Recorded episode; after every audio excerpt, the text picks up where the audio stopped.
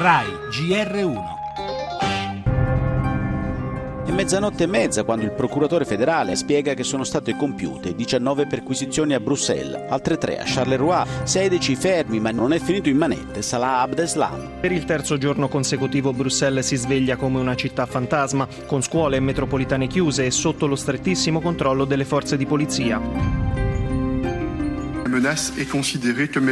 La minaccia continua a essere seria e imminente.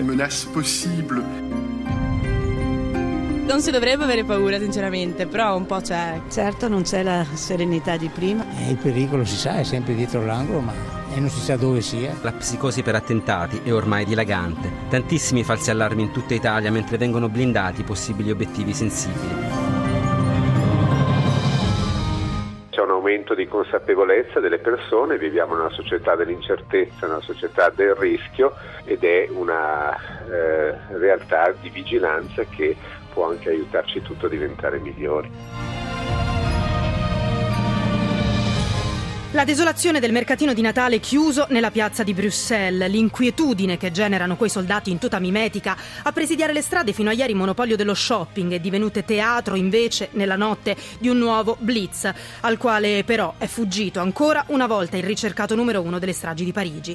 La capitale belga in questi giorni è diventata la metafora del nuovo mondo in cui i jihadisti del 13 novembre hanno gettato l'Europa e l'Occidente. Un mondo fatto di controlli antiterrorismo, di continue segnalazioni, falsi allarmi, un mondo in cui il giubileo comincia prima che con l'apertura della Porta Santa con un piano di sicurezza e in cui ciascuno è costretto a combattere la sua personale battaglia contro la paura.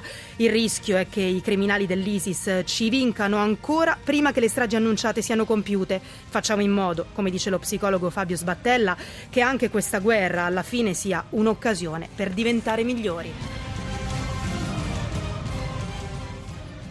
Dunque una nuova operazione antiterrorismo nella notte a Bruxelles, intanto anche il premier inglese Cameron è pronto a mettere in atto raid aerei contro l'ISIS in Siria. Oggi inoltre arriva nel Mediterraneo la porta aerei Charles de Gaulle, obiettivo intensificare i raid francesi contro il califfato, sempre in Siria.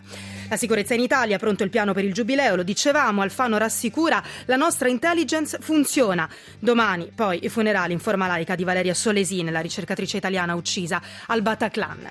Le altre notizie, il decreto del governo per il salvataggio delle banche, il voto in Argentina, torna il centrodestra, Maurizio Macri ha sconfitto il candidato peronista. E ricorderemo anche i 35 anni dal terremoto in Irpinia. Infine lo sport, la tredicesima giornata di campionato con l'Inter che ora è in testa, da sola.